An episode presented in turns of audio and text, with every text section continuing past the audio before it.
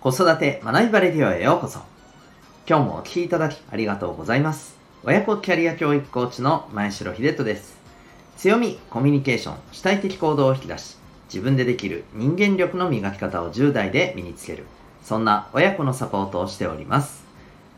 このチャンネルでは子育て奮闘中の皆さんに向けて子育て生活の日常から得られる学びを毎日お送りしております。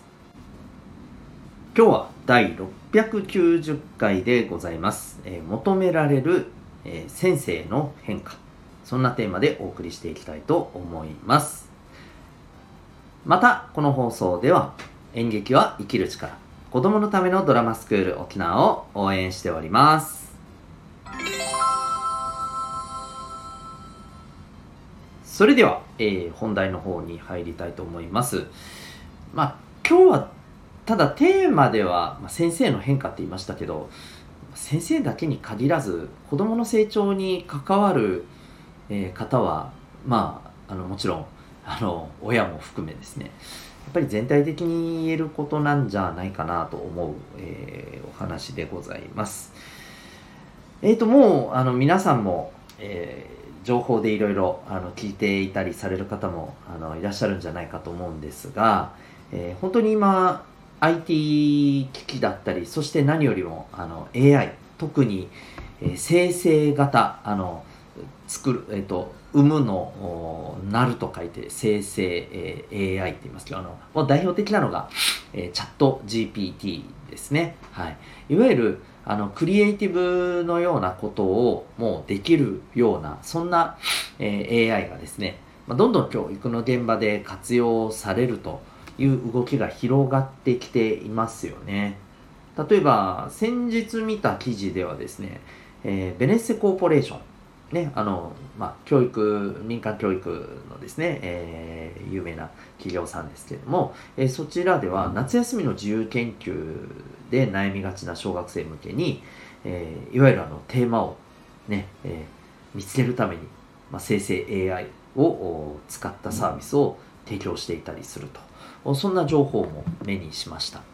まあ、あの私たち大人もですね例えばうんなんかまあプロジェクトとか企画をする時のアイディアとかうんなんかこうみんなに伝わりやすいテーマとかを考える時に結構チャット GPT 使ったりする方もね多いんじゃないかと思うんですよね。うん、まあ鵜呑みにしないにしてもあのこれをヒントにしてこう考えるみたいなね。そんな風な活用っていうのがもうどんどんどんどん出てきていると。でもう前々から言われているようにですね、えー、いわゆるあのもうこう定型化された知識を伝えるっていうところではまあ正直もうあの IT を使ったね、えー、サービスでまあ、どんどんどんどんこうあの学ぶことはもう学習しようと思えばできるようになってきているというところですよね。実際問題、えー、学習塾という産業で見てもいわゆるあの自立型という形でですね、えー、例えばまあ IT を活用してもう自分で学ぶと、うんえー、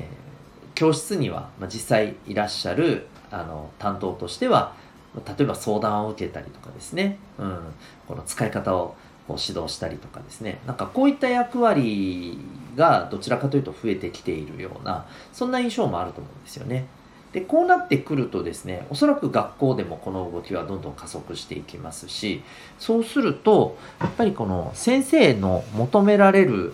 ものっていうのはやっぱり変わってくると思うんですよね。うん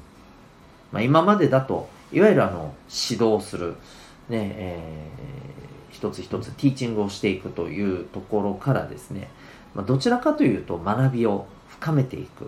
うん、そしてモチベーションを高めていく。いわゆるあの探求であったり後押し、ね、探求学習という今ねあの言葉も非常にこ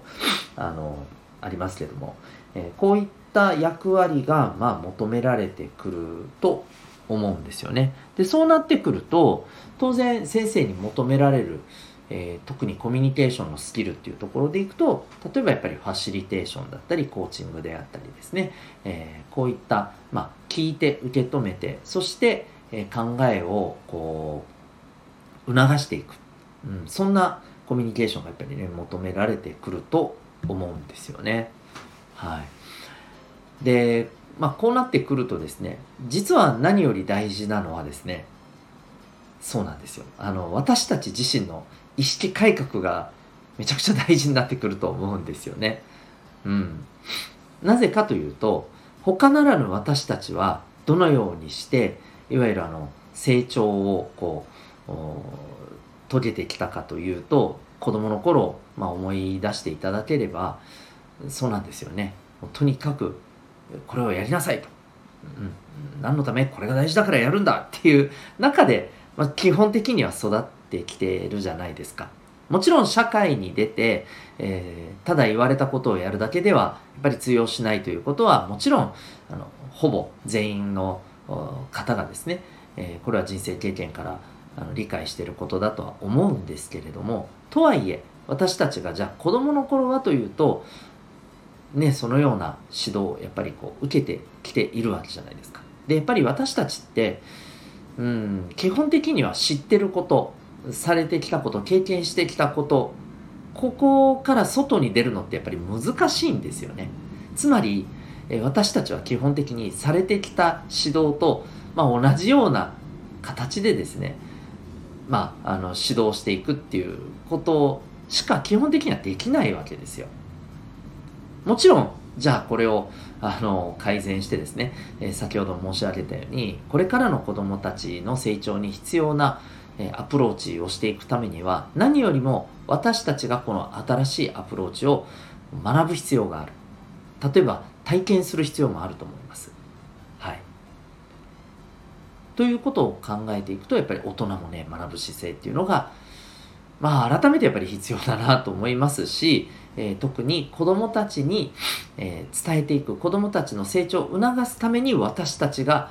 っぱり学んでいかないといけない、うん、そんな意識をやっぱりね持っていかないといけないんじゃないかなというふうに思います。はい、えー、ぜひですねあの日本人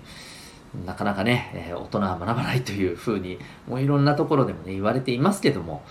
私たちからですねぜひ一歩ちょっとこうここから前進してですね学ぶ姿勢をね、えー、一人一人が、まあ、自分のできる範囲から、えー、進めていけたらというふうに思っております。えー、私も、えーまあ、子供と大人学びサポートというですね、え、形であの親子のキャリア教育のサポートをしておりますけども、ぜひですね、私自身も日々学びながら、え、この感覚をですね、一人でも多くの子育て中の方にですね、え、シェアをさせていただけたらと思っております。ぜひ、えー、学んでまいりましょう。ということで、今日はですね、えー、求められる先生の変化、そんなテーマでお送りいたしました。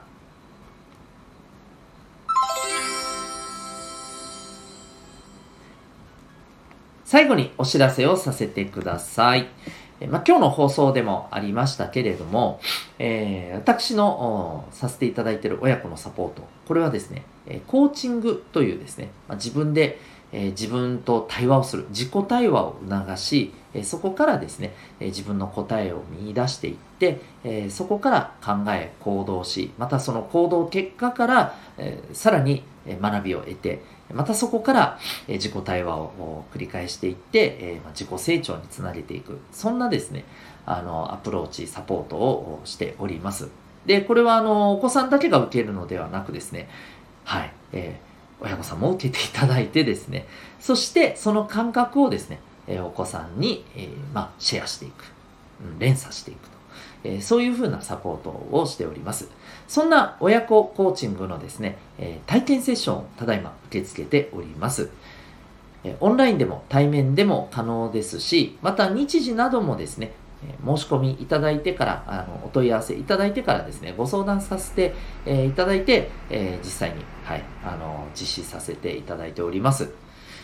親子コーチングに興味がある方は概要欄にウェブサイトへのリンクを貼ってますので、ぜひご覧になってみてください。